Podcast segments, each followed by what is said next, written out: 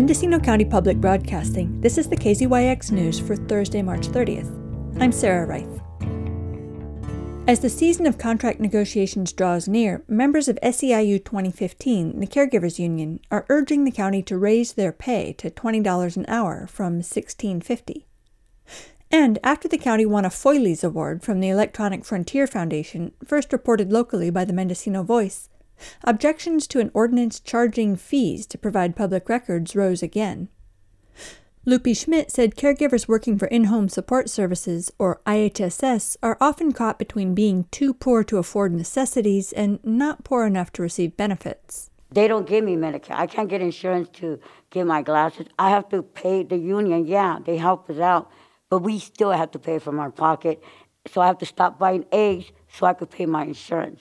Supervisor Dan Gjerde shared a policy perspective. Everything that's been said this morning is absolutely true uh, about this being a wonderful program and it being an essential need in, in every community in, in the United States.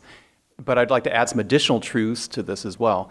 So this is a Medi-Cal program. So it's a part. It's a federal program, like Medicare is a federal program, or Social Security is a federal program.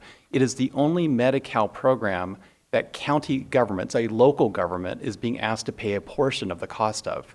But the issue is here in California, local governments don't have the authority to raise taxes on the public. Only the voters can raise taxes on the public, so voters can raise it on themselves. So the issue here is that there is no ability of this board to, at this time, raise a tax to pay the local match for this federal Medi-Cal program. The real issue is why is the federal government, why are the state governments not paying 100% of this federal and state program? The good news is that there is legislation now being introduced in Sacramento to increase the state's contribution because they know that counties don't have the ability to raise taxes and to pay what, what, today we're being asked to pay 17% of the cost of a federal and state program. They're the ones that are benefiting fiscally by diverting, as you said, diverting people away from care facilities, which cost Medi-Cal substantially more than what you're, you're costing the state and federal government. They're the ones that are financially benefiting. They need to step up and fully fund this program. Cesar Alvarado said a proposed bill, AB 1672, would give IHSS workers the ability to negotiate with the state rather than the county. But that's going to take some time. Um, raising taxes is going to take time. We can't wait. That's the thing. This is your community. I understand there is, you know, it's a federal and a state, but it's also a local government program.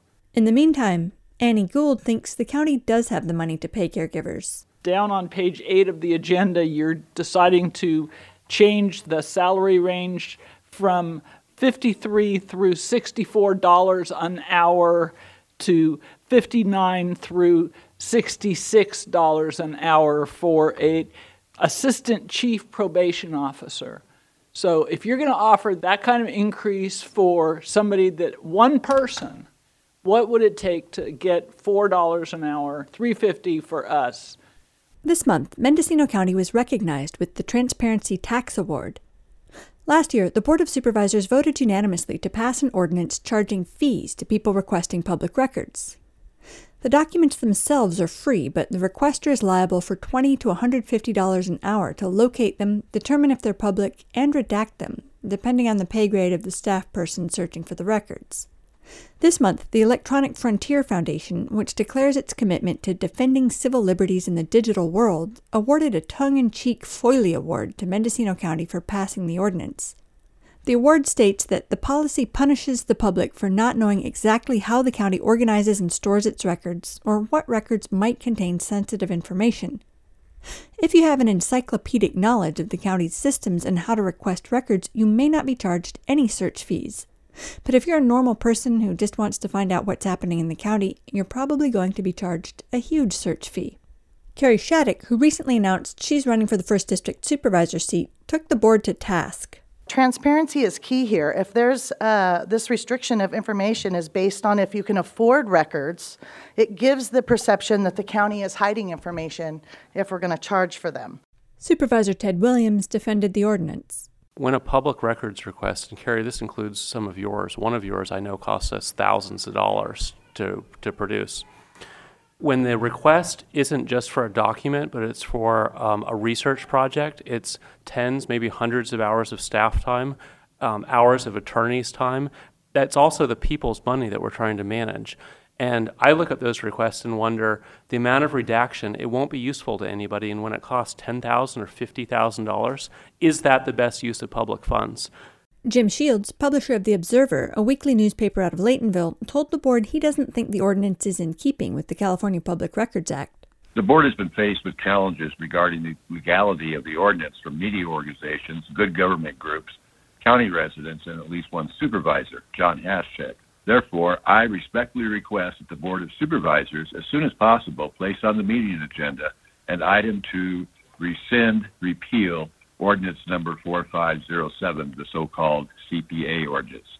Supervisor John Haschak, who voted with his colleagues to pass the ordinance but had second thoughts after attending a statewide conference, responded. In light of those comments, I would bring it as an agenda item if I had um, someone else who would co sponsor it with me. Supervisor Glenn McGourty moved past the awkwardness of a long, silent pause. I think this is probably something for us to ponder and get back to you on. For KZYX News, I'm Sarah Reith. For all our local news with photos and more, visit kzyx.org. You can also subscribe to the KZYX News podcast, wherever you get your podcasts.